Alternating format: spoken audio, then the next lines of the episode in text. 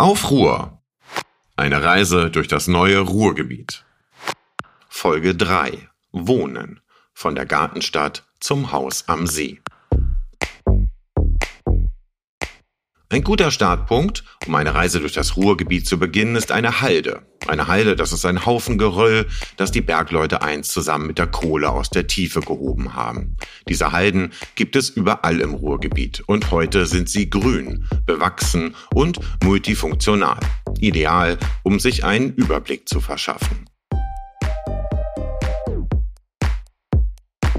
Herzlich willkommen zu einer neuen Folge unseres Podcasts Aufruhr eine Reise durch das neue Ruhrgebiet.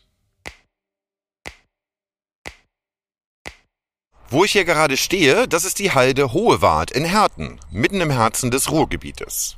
180 Millionen Tonnen Stein türmen sich hier auf, umgestaltet zu einem Kultur- und Freizeitpark.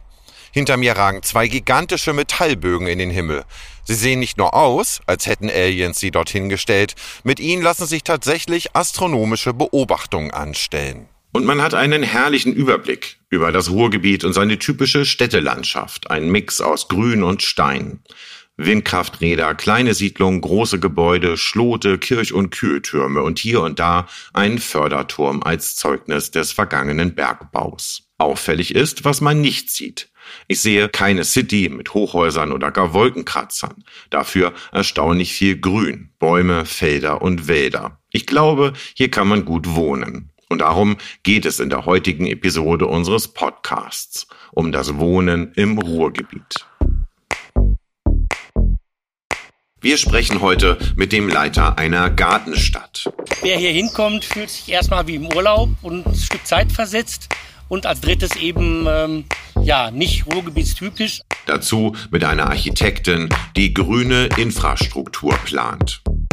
Eines unserer größten Projekte im Moment, 60 Halden, daraus entstehen dann so hügelige Landschaften. Und das sollen die Alpen des Ruhrgebiets werden und sind es in Teilen auch schon. Und da sollen die Leute sich erholen können.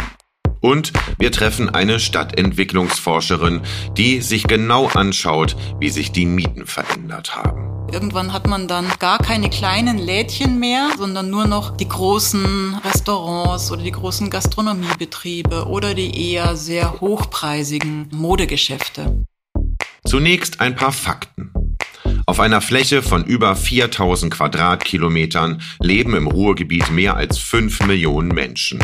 Das entspricht etwa der Bevölkerungsdichte von Bangladesch. Nach den Stadtstaaten Berlin, Hamburg und Bremen ist das Ruhrgebiet die am dichtesten bevölkerte Region in Deutschland. Hier zu wohnen kann also aufregend sein. Aber auch spannungsgeladen. Hier stehen prächtige Bürgerhäuser aus der Jahrhundertwende neben hässlichen Bausünden, die nach dem Zweiten Weltkrieg schnell die Löcher gestopft haben, die die Bomben hinterließen. Es gibt zahlreiche Bunker und Trinkhallen und die typischen Reihen- und Einfamilienhaussiedlungen. Eine ganz besondere Siedlung schaue ich mir jetzt an. Die alte Margaretenhöhe in Essen. Die Margaretenhöhe ist ein Stadtteil im Süden von Essen. Sie gilt als erste Gartenstadt Deutschlands. 935 Gebäude, über 3000 Wohneinheiten. Diese Siedlung ist ein Geschenk von Margarete Krupp an die Stadt Essen. Auf den ersten Blick sieht sie aus wie eine Zechensiedlung. Solche Siedlungen wurden einst direkt neben den Bergwerken errichtet, damit die Arbeiter mit ihren Familien dort wohnen konnten. Und wer sich das jetzt wie ein Ghetto vorstellt, der irrt gewaltig. Denn die Arbeiter genossen hohes Ansehen und die Wohnqualität in solchen Siedlungen war überdurchschnittlich gut. Ein Zeichen der Wertschätzung, die den Bergleuten entgegengebracht wurde.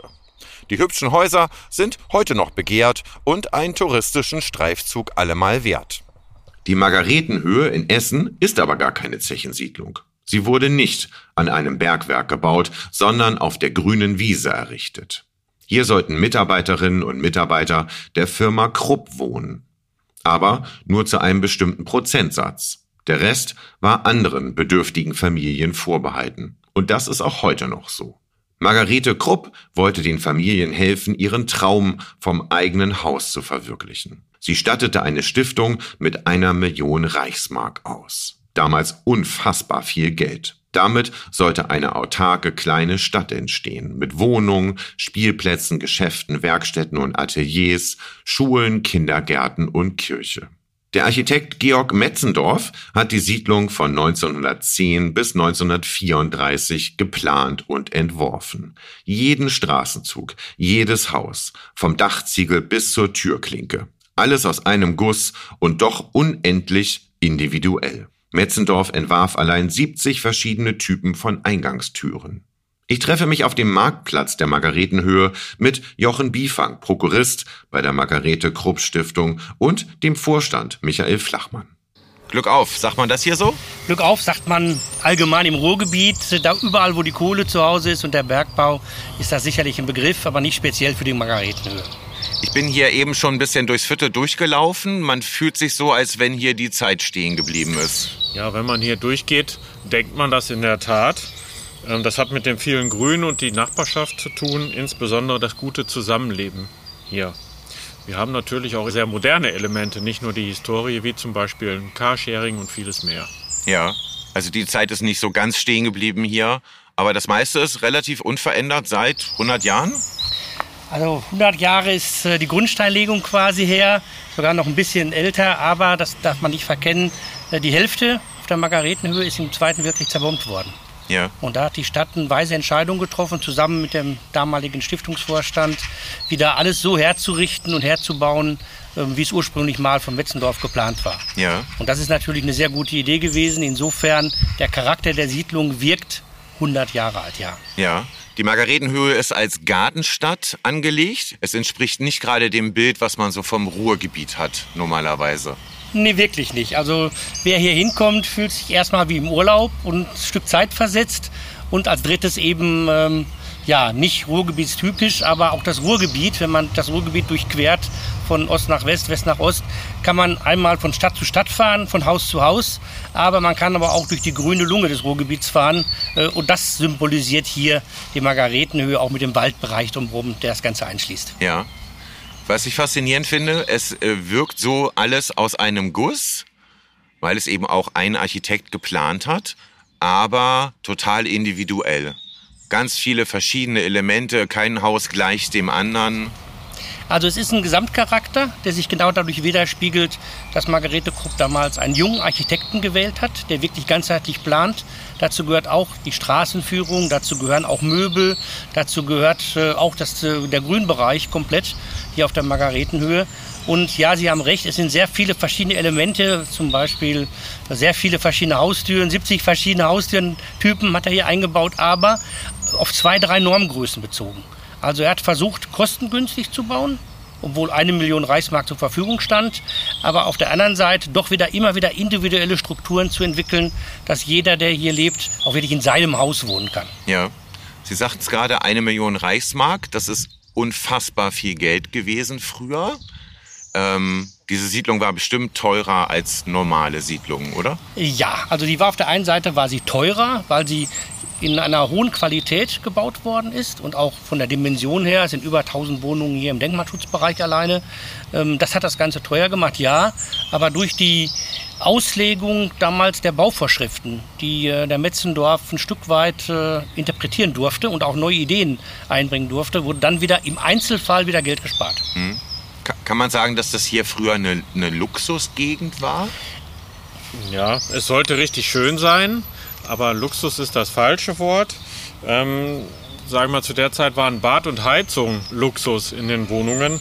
Es gab also keine vergoldeten Wasserhähne oder äh, Dinge, sondern alles sollte funktional sein und Luxus bestand darin, auch innerhalb der Wohnung eine Toilette und ein Bad, eine Bademöglichkeit zu haben. Und das ist hier gegeben? Und das ist hier gegeben, schon zu der damaligen Zeit. Was unterscheidet die Margaretenhöhe von normalen Bergarbeitersiedlungen? Wie man sie sonst so im Ruhrgebiet sieht? Also das Erste ist, es ist keine Bergarbeitersiedlung. Ähm, es ist auch keine Krupp-Siedlung. Das ist mal so im Kopf vieler Menschen drin. Margarete Krupp, Krupp-Siedlung. Margarete wollte hier ein eigenes Dorf, einen eigenen Stadtteil entwickeln lassen, der für alle Menschen offen ist und geeignet ist. Es ist so die breite Mittelschicht angesprochen worden, die aufgrund der damaligen Darlehensmöglichkeiten kein eigenes Grundstück, kein eigenes Haus kaufen konnte. Und es gab eine Obergrenze für Gruppianer, die also bei Gruppe beschäftigt waren. Es war von vornherein klar geregelt und wurde auch wirklich akribisch nachgehalten, dass maximal die Hälfte der Mieter aus dem Krupp-Konzern kommen durften. Also sie wollte die Durchmischung und wollte so einen lebendigen Stadtteil schaffen, was hier gelungen ist. Und genau dieses Erbe führen wir auch weiter fort. Ja. Was kostet hier so eine Miete im Durchschnitt? Genau, im Durchschnitt über unsere Gesamtbestände haben wir eine Durchschnittsmiete von 5,60 Euro pro Quadratmeter im Monat. Bei einer Neuvermietung und ein ähm, kernsaniertes Haus reden wir über eine Grundmiete von rund im Durchschnitt von 950 Euro. Ja. Sie haben eben kurz den Denkmalschutz mit angesprochen. Dann die geringen Mieten. Ist das ein Zusatzgeschäft oder ist das hier wirtschaftlich rentabel für Sie? Also wir haben den großen Vorteil, dass wir alles, was wir einnehmen durch die Mieten, auch wieder hier auf der Margaretenhöhe ausgeben dürfen. Mhm. Das heißt, es gibt keinen Eigentümer, nicht mal äh, ein Genosse bei einer Genossenschaft, der eine Dividende für sein eingesetztes Kapital erwartet, mhm. sondern es wird wieder eins zu eins investiert. Mhm. Klar ist der Denkmalschutz teurer an der Stelle, das ist uns bewusst, aber ich glaube, es ist auch wert, äh, genau das so zu erhalten, wie es jetzt da ist. Dazu kommen noch Forschungsprojekte, die wir aufgrund der Mieteinnahmen auch realisieren können, auch hier im Denkmalschutz über Solardachsteine, über Geothermie. Ähm, auch da können wir ein Stück weit zukunftsorientiert und innovativ unterwegs sein. Ja. Das heißt, am Ende soll es eigentlich ein Nullsummenspiel sein. Genau. Es ist jedes Jahr ein Nullsummenspiel, ja. ähm, wo wir sagen, wir steigern unsere Mieten, auch jetzt kontinuierlich. Und durch die Maßnahmen, die wir in die Gebäude stecken, können wir wieder die höhere Miete realisieren, die der Bifan gerade ausgeführt hat. Ja. Und das bedeutet wieder weitere Potenziale für Investitionen. Ja, okay. Ich habe einen persönlichen Bezug zu diesem Viertel. Meine Tante und mein Onkel haben hier früher mal gelebt und ich war als Kind mal hier ähm, großer Fan vom Tusem Essen damals, dem Handballverein, für die, die es nicht kennen. Gibt es den eigentlich noch, den Verein? Ja, wir sind da ganz stolz drauf. Eine sehr, sehr gute Jugendarbeit mit prämierte Jugendarbeit über Jahre hinweg. Ähm, spielen im Moment aktuell in der zweiten Bundesliga im vierten Platz und wir hoffen, dass ähm, der Aufstieg wieder funktionieren könnte. Da drücke ich auch die Daumen. Ich danke fürs Gespräch. Vielen Dank. Sehr gerne. Mich fasziniert der dörfliche Charakter und das viele Grün hier, obwohl wir mitten in der Stadt sind. Aber ich frage mich, ob das eine Ausnahme ist. Ob das Ruhrgebiet nicht eigentlich ganz anders aussieht. Dreckig, marode, irgendwie abgewrackt. Eine, die es wissen muss, ist Nina Frense. Hallo. Sie leitet im Regionalverband Ruhr den Bereich Umwelt und grüne Infrastruktur mit 240 Mitarbeiterinnen und Mitarbeitern. Hallo Frau Frense. Ich war gerade im Gleispark in Frintrop in Essen. Wie ist der entstanden? Ja, der Gleispark Grintrop ist tatsächlich eine Fläche, wo eben früher äh, Bahnverkehr war, wo große Gleisanlagen waren. Und das ist tatsächlich mal eine Fläche, wo wir gar nichts gemacht haben. Die haben wir einfach in Ruhe gelassen. Und deswegen hat die sich, ich weiß nicht, ob Sie das so erlebt haben, aber eben so großartig entwickelt, wie sie da jetzt liegt, nämlich mit unfassbar vielen seltenen Arten, sowohl Pflanzen als auch Tiere. Werden die untersucht, wie viele Arten es da gibt? Also das kann ich Ihnen jetzt nicht genau sagen, aber ich glaube, es sind tatsächlich irgendwie äh, über äh, 50, 60 verschiedene Arten allein schon an, an Tieren halt quasi, die es da gibt. Und das wird natürlich schon, also es wird evaluiert und geschaut, also was sich dort wieder ansiedelt. Und das sind eben auch rote Listearten, also geschützte Arten, also Eidechsen und ähnliches, die dort eben ja sozusagen geschützt jetzt vor sich hin leben können. Das ist etwas, was man mit dem Ruhrgebiet allgemein nicht so verbindet. Tatsächlich aber kümmert man sich hier sehr wohl um Grünflächen. Das ist richtig, aber wir haben, und das, das ist vielleicht das Wichtigste, um das erstmal das Ruhrgebiet nochmal so zu verstehen, wie ist das eigentlich oder was hat das für eine Verfasstheit auch, sind wir ja hier 5,5 oder Millionen Menschen auf relativ viel Raum, wenn man das als eine Metropole begreift. Und vergleichen Sie das mit London, Berlin oder anderen richtigen Metropolen, dann haben wir eigentlich relativ viel Platz.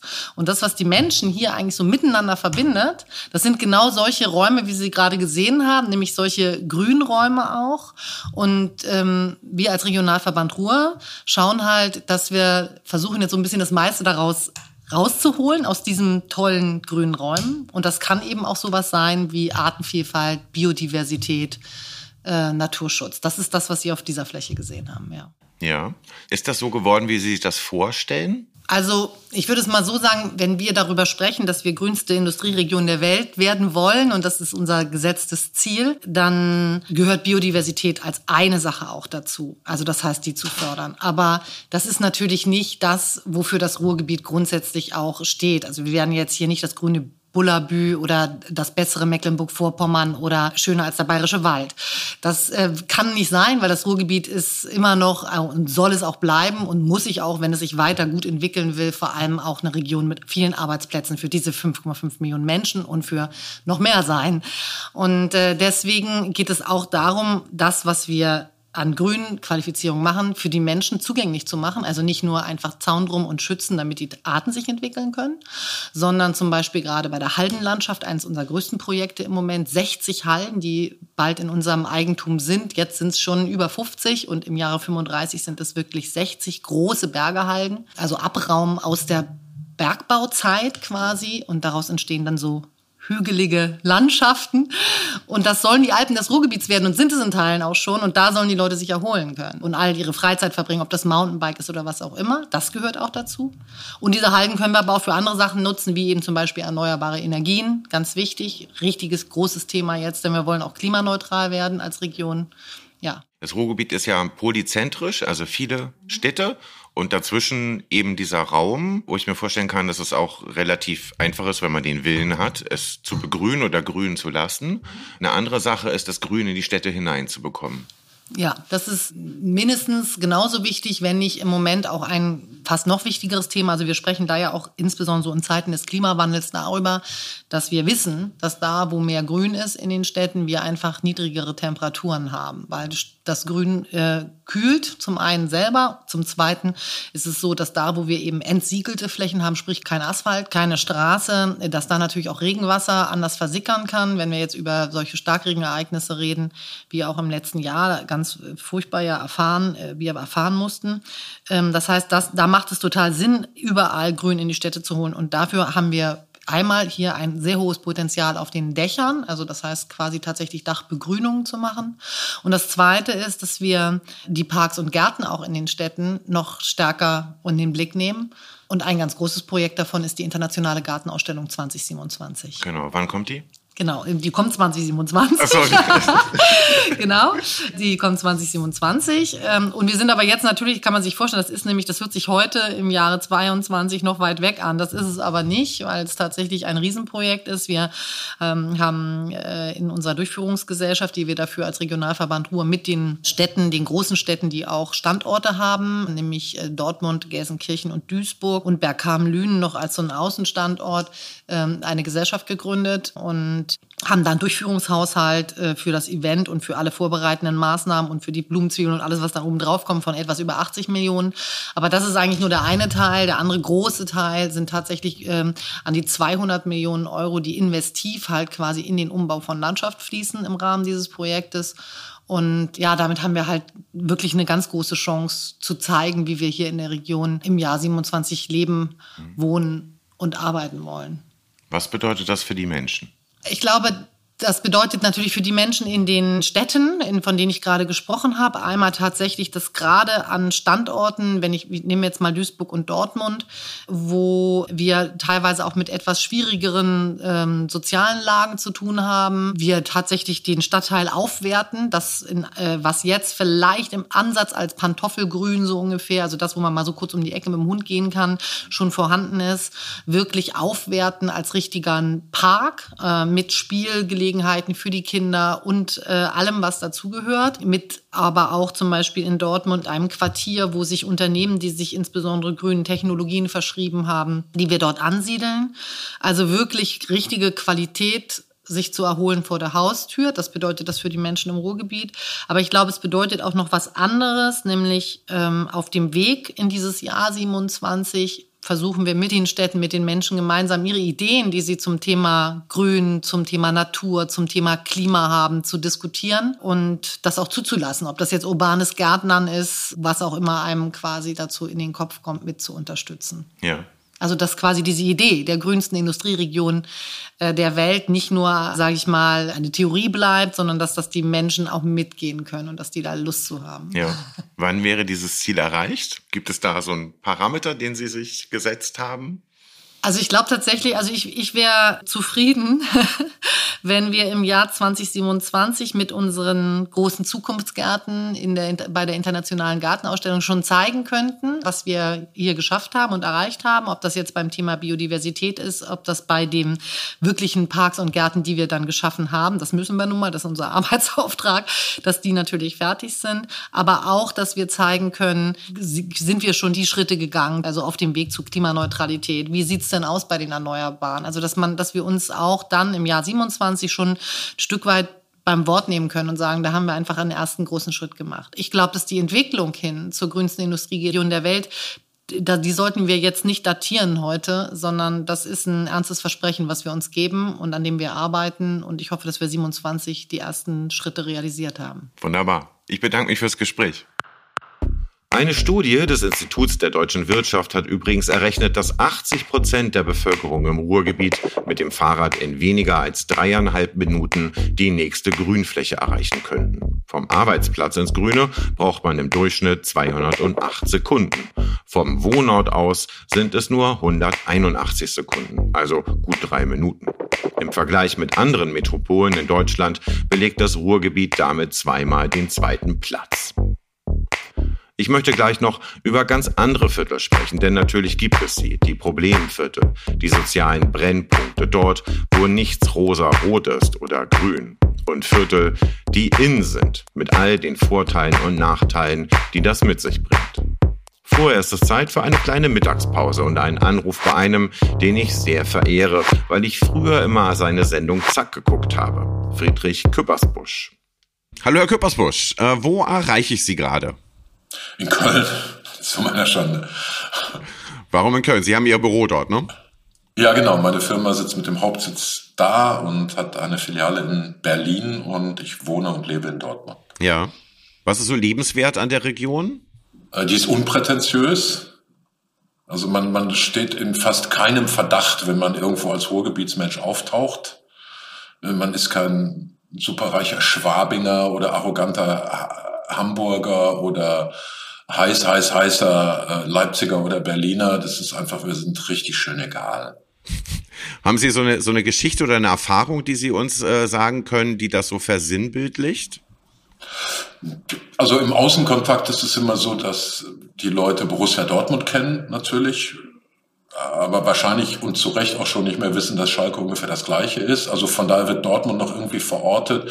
Ruhrgebiet, Coal Mining Area oder so, da wird's schon diffus. Ja. Also man, man, man, man, man ist nicht internationalen Schulterklopfern äh, ausgesetzt, oh, ich habe den Kölner Dom gesehen oder Munich wunderbar, the Oktoberfest oder so. Wir sind halt nicht verortet und haben unsere Ruhe. Ja. Sie wohnen eigentlich, hatten Sie gerade gesagt, in Dortmund im Stadtteil Hombruch. Ähm, das ist ein Stadtteil, der auch stark geprägt wurde vom Kohleabbau, ich glaube seit dem 18. Jahrhundert dort. Warum hat sich dieses Bild von Kohle und Bergbau so stark gehalten? Äh, weil sich das, was danach kam, an, an ein sehr kleines Publikum wendet. Also wir haben heute in Dortmund äh, schon lange keine Kohle mehr. Das waren in den 90ern, als die Kokerei Minister Stein in Ewing, also im Norden, abgebaut wurde. Da war Schluss. Dann der weitgehende Zusammenbruch der Stahlindustrie. Hirsch wurde ja auch geschluckt, ist auch weg. Ähm, und parallel ist das ganze Ruhrgebiet und ist auch Dortmund äh, teils äh, eine akademische Landschaft geworden. Also das, das Problem ist nicht, dass wir nicht tolle Institutionen hätten und tolle vor allem junge Menschen, sondern dass die dann alle immer irgendwann abhauen. Also wir sind irgendwie so eine Krabbelgruppe für den Rest der Republik. Ja. Ähm, und das hat sich natürlich nicht so durchgesetzt wie Kohle, Stahl, Bier, Fußball.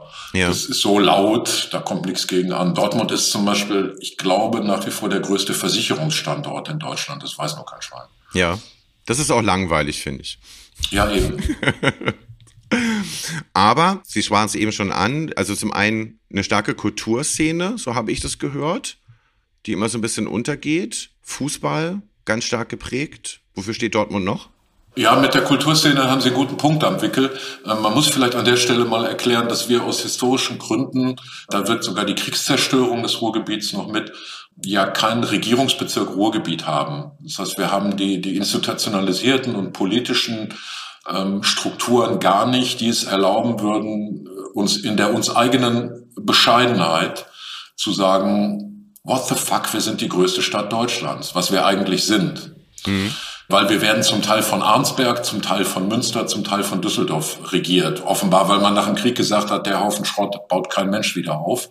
Wie es ja auch im Marshallplan zum Beispiel vorgesehen war, da gab es ja Vorschläge von Dortmund, Essen, Bochum, eigentlich nur noch eine Stadt wieder aufzubauen, weil der Rest sowieso in Trümmern lag. Ja.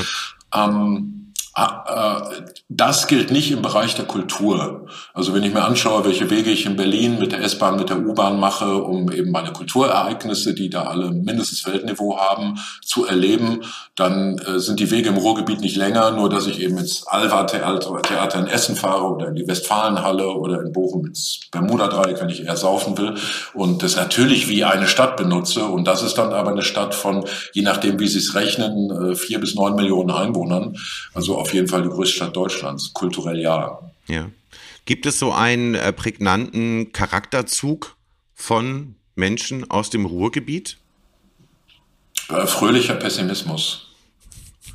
Also das Ruhrgebiet ist halt die Gegend, wenn wir Geburtstag haben, regnet es garantiert und wir können nicht draußen spielen. Ähm, wir wissen, das sorgt für das angespannte Verhältnis zum Beispiel zu Städten wie Düsseldorf oder Köln, dass wir arbeiten und die mit der, den Früchten unserer Arbeit das Geld verdienen. Also das ist immer diese schwungvolle Formulierung Düsseldorf als der Schreibtisch des Ruhrgebiets, was natürlich nichts anderes heißt, als äh, dass im Ruhrgebiet gearbeitet wird und die Düsseldorfer abkassieren und das Geld Werbeagenturen in den Arsch stecken. Und das, wir kennen das, dass wir immer Zweiter werden hm. Deswegen sind wir so besoffen, wenn wir mal deutscher Meister werden, hm. weil, weil diese, am Ende ein bisschen um den Lohn der Arbeit betrogen zu werden, das glaube ich, das hat tatsächlich auch noch mit Bergbau und mit solchen Herkünften zu tun. Ja, okay. Gibt es irgendwas, was Sie am Ruhrgebiet so richtig hassen? Nee. Nee, wüsste ich nicht. Staus. Die haben wir auch. Ja, aber wir erleben sie halt hier. Ja, okay. Ähm, muss man Fußballfan sein, wenn man im Ruhrgebiet lebt? Nee, ich kenne auch äh, viele Leute, die die äh, so bedarfsweise Fußballfan sind. Diese, diese Dortmunder Mannschaft mit äh, Jürgen Klopp, da galt die goldene Regel, ähm, Borussia Dortmund ist eine Band, Bayern München ist eine Armee. Mhm. Und da waren die Mädchen alle verliebt in die Mannschaft. Also da gingen die Frauen ins Stadion viel mehr als vorher. Äh, genauso wie die auch gesagt haben, naja, wenn die wieder so, so einen komischen Geruch unter den Armen ausstrahlen und 1 zu 0 gegen ich weiß nicht wen spielen oder verlieren, dann gehen wir da auch wieder nicht mehr hin und das hält man auch gut aus. Ja. Ich kenne auch Leute, die sind gleichzeitig Schalke und Dortmund-Fan. Also das ist, das ist ja dann aus der Nähe alles gar nicht so schlimm. Sie gehen aber regelmäßig hin, oder? Ich hatte mal eine Dauerkarte und äh, äh war dann äh, mehrere Saisons lang so enttäuscht, dass ich gesagt habe, die einzige Sprache, die die da noch verstehen, ist, wenn sie meine Kohle nicht mehr kriegen. Und dann habe ich die zurückgegeben. wenn sie eine Dauerkarte zurückkriegen, kriegen sie nie mehr wieder. Haben die das gemerkt? Ja, ein Ruck durch den Verein. Wenn Sie Besuch hätten von außerhalb übers Wochenende, wohin würden Sie mit dem Besuch gehen? Welche Orte würden Sie aufsuchen? Also es hat sehr, als sehr hilfreich erwiesen. Ich habe meinen äh, 40. Geburtstag mal gefeiert auf dem Aussichts, auf der Aussichtsplattform des Dortmunder Fernsehturms. Und da waren dann auch natürlich äh, meinen beruflichen Kontakten und Freundschaften folgen Menschen aus München, aus Hamburg, aus Berlin, sonst wo da. Und die standen da oben und sagten, wo ist denn Dortmund? Weil die, dieses Klischee, dass bei uns halt die Steinkohle vom Himmel regnet und wir alle tuberkulose kotzend äh, aus irgendwelchen Schächten kriechen, so stark ist, ähm, dass diese Stadt, deren Stadtfläche ja zu 51 Prozent grün ist, ähm, überhaupt nicht als Ruhrgebietsstadt äh, respektiert wurde, erkannt wurde. Also das ist ein guter Ort, um anzufangen. Ähm, natürlich zeigt man gerne den Phoenixsee, das ist halt das ehemalige Gelände von Hösch in Hürde. Ähm, der Hafen hat immer noch was Melodisches. Für manche reicht auch als Führung, wenn man einmal zum Westfalenstadion hochfährt und sagt, das ist unsere Sehenswürdigkeit fertig, weil so richtig schön ist die Stadt nicht, die eben ja nach dem Krieg äh, vorgesehen war, nicht wieder aufgebaut zu werden und dann in wildem Wuchs von ihren Einwohnern wieder aufgebaut wurde und da war jetzt so viel Plan nicht dahinter. Also äh, im herkömmlichen Sinne touristische Schönheiten haben wir nicht so viele vorzuweisen. Ja. Den Phoenixsee, den werde ich mir noch anschauen. Finden Sie, dass das gelungen ist, was da entstanden ja, ist? Absolut. Sie werden ja im Ruhrgebiet finden Sie in fast allen Städten eine Nord-Süd-Teilung. Norden ist arm und im Süden ist dann Bredeney oder ist der Bochumer Süden mit seinen schönen Gründerzeitvillen oder äh, in Dortmund die Stadtkrone und Hörde, das im Süden von Dortmund liegt, äh, ist ein ganz klassischer Malocher Stadtteil, ähm, eben weil das Stahlwerk war. Mhm. Und ähm, da jetzt sowas reinzubrezeln, was eine, eine äh, Freizeitattraktion ist, wo auch irgendwie 200 Hutschachteln äh, für Multimillionäre rumstehen und, und plötzlich also alle Lizenzspieler, viele Lizenzspieler dann im Süden in so einem alten Malocher Stadtteil wohnen, weil halt der See da ist und weil es schick war, äh, unter den ersten Käufern von, von Villen da zu sein. Das hat es sehr schön durchgemischt. Ja. Wie, wie geht es den Leuten, die dort früher gewohnt haben oder umliegend wohnen? Ist das für die auch ein Vorteil? Es hat einen gewissen Verdrängungswettbewerb gegeben. Es, äh, die Stadt hat sich, war sich auch nicht zu fein, Anrainern zu sagen, da wir durch die Herstellung des Phoenixsees jetzt eine erhebliche Wohnwerterhebung äh, produzieren, müsst ihr uns Geld geben. Also das war für manche Eigentümer auch eine Frage, kann ich es mir noch leisten, hier Eigentum zu haben? Mhm. Und es gab ein paar echt rottige Straßen, äh, äh, um das alte Stahlwerk drumherum, ähm, die, wo Häuser jetzt entweder weggerissen sind oder total modernisiert sind. Also ein bisschen verändert das natürlich auch das Gesicht eines solchen Stadtteils, wenn ja. so, ein, so ein Magnet reinkommt. Ja. Aber wir haben auch das umgekehrte Beispiel. Wir haben äh, die Brückstraße in der Innenstadt, wo eben äh, Clubs sind, wo Milieu ist, wo Drogenhandel ist, wo äh, irgendwo dann in der Nähe auch die Prostitution anfängt. Und man in der gleichen Logik gesagt hat, da bauen wir jetzt unser Konzerthaus hin. Ja. Und das ist, das hat äh, den umgekehrten Effekt gehabt, eben nicht, dass jetzt plötzlich die, äh, die Stricher und ähm, Drogenhändler sich doch noch zum Musikstudium entschließen, sondern die haben viel Arbeit, jeden Abend den Dreck aus dem Portal zu fegen, wie ihrem okay. Konzerthaus. Okay. Ich bedanke mich für das Gespräch. Wunderbar. Ja, ganz gerne. Großartig. Gerne, gerne. Den Dortmunder Phoenixsee, den schaue ich mir nachher auch nochmal an. Aber erst einmal möchte ich in einen Stadtteil fahren, der mitten im Wandel ist. Das Dortmunder Kreuzviertel. Prächtige Altbauten bestimmen das Straßenbild. Kann man sich die auch leisten? Noch hat das Ruhrgebiet bundesweit die günstigsten Mieten in einem Ballungsraum. 6,26 Euro zahlt man hier für den Quadratmeter. Das sind 2 Euro weniger als in Berlin-Brandenburg und 5 Euro weniger als in München. Wer eine Immobilie kaufen möchte, zahlt knapp 1800 Euro pro Quadratmeter. Das ist günstiger als in jeder anderen Metropole. Wird das auch in Zukunft so bleiben? Fragen wir mal die Wissenschaft. Sabine Weck lehrt am Institut für Landes- und Stadtentwicklungsforschung in Dortmund. Außerdem ist sie Leiterin der Forschungsgruppe Sozialraum Stadt. Einer ihrer Schwerpunkte ist Migration und Stadt und sie wohnt im Dortmunder Kreuzviertel. Da fahren wir jetzt mal hin. Hallo Frau Weck. Hallo. Hübsch haben Sie es hier. Sie wohnen hier auch? Ich wohne im Kreuzviertel seit äh, mittlerweile 20 Jahren, genau. Wir sehen hier tolle Altbausubstanz. Ist das was Besonderes für Dortmund? Das ist für Dortmund schon was Besonderes. Äh, es gibt ein paar Nachbarschaften, in denen man diese Altbausubstanz äh, findet. Dazu gehört das Kreuzviertel, dann aber auch das, das angrenzende Saarlandstraßenviertel. Ähm, Kaiserstraßenviertel, das sind, das sind sehr begehrte Wohnlagen geworden in den letzten Jahren. Und ich merke das, gerade weil ich eben schon äh, seit 20 Jahren die Entwicklung im Kreuzviertel mir anschaue und natürlich auch immer nicht nur den Blick der Anwohnerin habe, sondern auch so ein bisschen die wissenschaftliche Perspektive habe, merke ich natürlich schon, was sich hier tut und wie die Mietpreise oder wie auch die Eigentumspreise gerade in den letzten Jahren extrem nach oben gegangen sind. Und das macht mir schon ein bisschen Sorge, weil ich auch merke, dass viele Freunde und, und Bekannte von mir, wenn sie jetzt eine neue Wohnung im Kreuzviertel suchen, nicht mehr unbedingt hier fündig werden. Ja. Sie müssen eigentlich woanders hinziehen, obwohl sie gerne hier bleiben würden, weil sie das Kreuzviertel ganz gut finden, weil das wirklich eine schöne Nachbarschaft auch hat. Ja. Das heißt, es verändern sich also nicht nur die Mietpreise, sondern es verändert sich auch die Bevölkerungsstruktur? Es verändert sich auch ein bisschen die Bevölkerungsstruktur. Also die ganze Infrastruktur verändert sich ja auch. Die Restaurants ziehen nach. Irgendwann hat man dann gar keine kleinen Lädchen mehr, also keine kleinen inhabergeführten Lädchen mehr, sondern nur noch die großen Restaurants oder die großen Gastronomiebetriebe oder die eher sehr hochpreisigen Modegeschäfte. Ja. Nun ist die, die Mischung aber ja noch ganz gut. Also es gibt noch die kleinen Boutiquen und ich frage mich immer, für Betroffene, die eine Wohnung suchen oder die sich eine Wohnung nicht mehr leisten können, ist das ein Problem. Für die Stadt selber ist es aber doch eigentlich gut, die Entwicklung, oder nicht?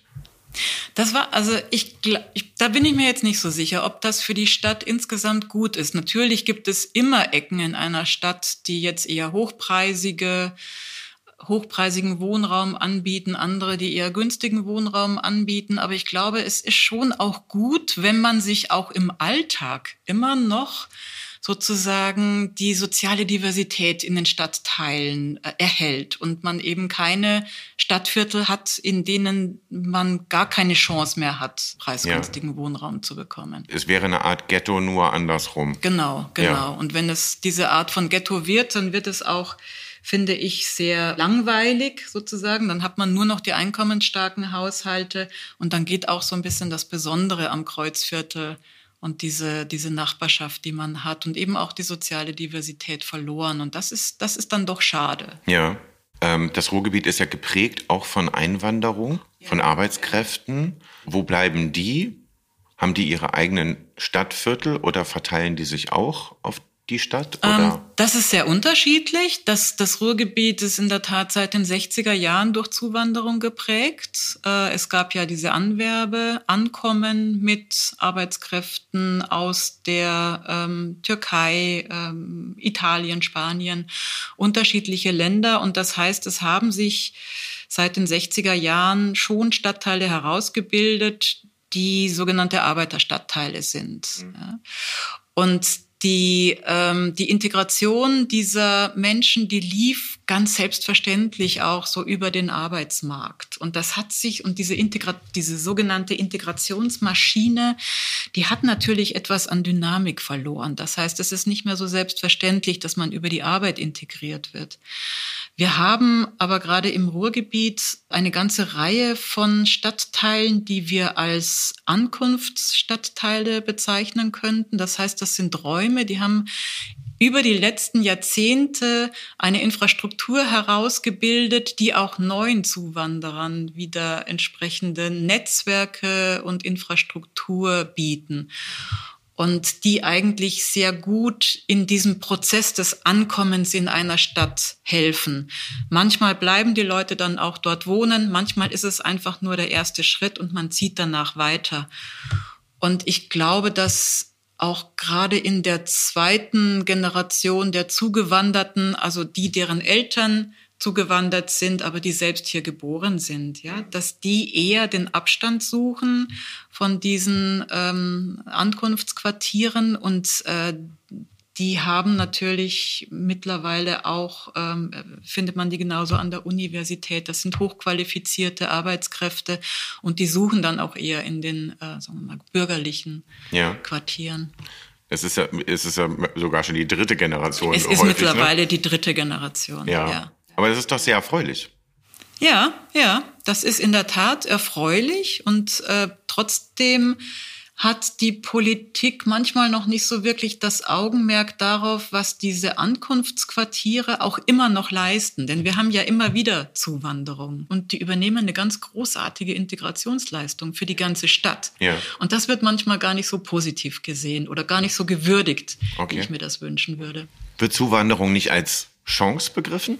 Zuwanderung wird als äh, Chance begriffen, wobei Zuwanderung ja auch sehr unterschiedlich ist. Ja, wir haben die, wir haben mittlerweile auch die Hochqualifizierten, die hier zuwandern. Wir haben ja Technologieparks, wir haben ähm, großartige mittelständische Unternehmen im, im Ruhrgebiet, ähm, die händeringend nach hochqualifizierten Leuten suchen und natürlich auch äh, entsprechend Hochqualifizierte aus dem äh, Ausland anziehen. Genauso gibt es die Zuwanderung derer, die eben mit, mit relativ wenig hier ankommen oder die auch eher in den niedrig qualifizierten Wirtschaftsbereichen ähm, nach Arbeit suchen.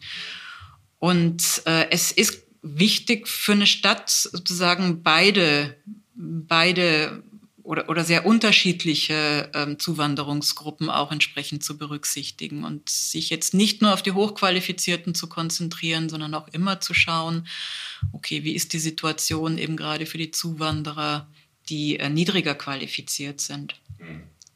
An und für sich ist das aber, ähm, denke ich mir, eine gute, ähm, äh, auch ein, ein, ein Potenzial. Ja? Man kann diese Zuwanderung als, als Chance sehen. Manchmal würde ich mir auch für die schon Zugewanderten, die dann ähm, vielleicht doch nicht so die Chancen haben, ähm, einen Arbeitsplatz zu finden und die dann den Weg in die Selbstständigkeit machen oder die auch von sich aus äh, die Energie haben, ein neues äh, Unternehmen zu gründen.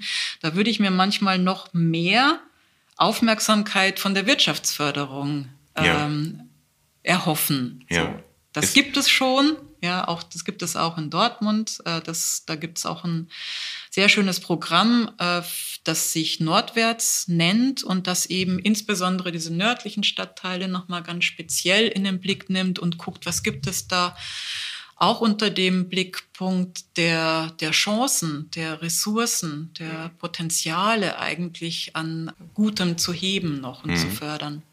Ist es hier auch so wie, ich glaube, in, also in Hamburg auf jeden Fall, dass Zugewanderte prozentual viel häufiger sich selbstständig machen und Unternehmen gründen? Ja, das ist hier auch so.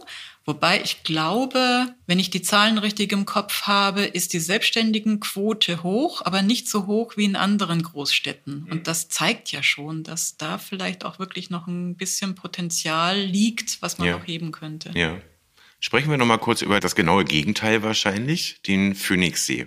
Ja. Und das Wohngebiet, was darum äh, herum entstanden ist. Was halten Sie davon? Der Phoenixsee ist einerseits ein tolles Leuchtturmprojekt für die Stadt Dortmund, die eben auch so ein bisschen das neue Dortmund zeigt. Ja, ein attraktives Gebiet, Waterfront-Lage, äh, ähm, viele hochpreisige äh, Eigentumsentwicklungen rund um den Phoenixsee. Was ich schade finde, ist, dass dieser Phoenixsee mit eindeutigem Blick auf die einkommensstärkeren Haushalte konzipiert wurde und erst so im zweiten und im dritten Schritt ist dran gedacht worden, ob man auch öffentlich geförderten Wohnraum dort ansiedeln kann. Und das fände ich wiederum schade, wenn sozusagen die attraktivsten Lagen dann im Ruhrgebiet denjenigen vorbehalten bleiben, die eben am tiefsten in die Geldtasche greifen können und die anderen dann eher so in der zweiten und dritten Reihe ja. berücksichtigt werden.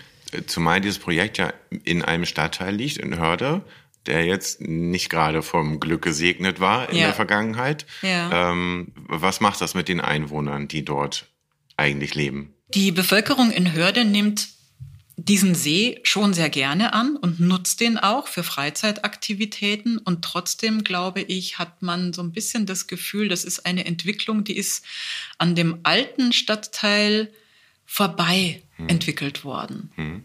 das ist etwas, was jetzt nicht von Anfang an in Verbindung mit dem alten Arbeiterstadtteil entwickelt wurde. Und dieser gemeinsame Blick der fehlt mir da so ein bisschen bei dieser Entwicklung. Und ich würde mir wünschen, dass das bei der Renaturierung der Emscher, wo sich ja dann auch viele Möglichkeiten für die Kommunen bieten, dass das auch anders gemacht wird und dass man von vornherein daran denkt, auch wirklich sowohl hochpreisige als auch eher öffentlich geförderte äh, Wohnungen an der, an der Emscher entsprechend zu realisieren, sodass eben auch beides berücksichtigt wird. Ja, die Attraktivität für die Leute, die von außen zuziehen, genauso wie die Bestandspflege. Und was ich mitbekomme, auch in den sozialen Foren, das ist, dass sich manche Anwohnerinnen so Sorge machen und sagen, so für wen wird hier eigentlich geplant und für wen plant die Stadt eigentlich? Ist das sozusagen auch etwas, wo die ansässige Bevölkerung immer noch als Teil dieses neuen Ruhrgebiets gesehen wird? Mhm. So. Okay. Ich schaue mir das jetzt gleich mal an. Ich bin nämlich ganz gespannt und möchte mir da, möchte mir mal selber einen Eindruck davon vermitteln. Ich danke Ihnen fürs Gespräch. Danke. Zum Schluss des Tages mache ich den angekündigten Abstecher zum Phoenixsee im Dortmunder Stadtteil Hörde. Dort stand früher ein riesiges Stahlwerk, die Hermannshütte. Die Staubbelastung für die umliegenden Viertel war enorm. Wie ein braunes Leichentuch legte sich der Staub über die angrenzenden Häuser, so wurde es beschrieben. 2001 wurde das Werk stillgelegt und große Teile nach China verkauft, wo das Werk heute wieder in Betrieb ist. Das finde ich schon mal kurios. Die Stadt Dortmund hat das Gelände gekauft und ließ einen ein Kilometer langen See anlegen. Es dauerte ein ganzes Jahr, bis der See vollgelaufen war. Heute fahren dort kleine Segelboote. Schwimmen und Tauchen ist aber verboten. Direkt am See sind neue Wohn- und Gewerbeflächen entstanden und ein Technologiepark. Und von dem berichte ich euch in einer der nächsten Folgen. Schön, dass ihr dabei wart. Bis dahin, ich wünsche euch eine schöne Zeit. Die Podcast-Serie Auf Ruhr, eine Reise durch das neue Ruhrgebiet, wird produziert von der Brand 1 Medien AG im Auftrag des Regionalverbands Ruhr. Redaktion Christian Weimeyer, Alexandra Endres, Roger Krenz und Frank Dahlmann. Moderation Frank Dahlmann.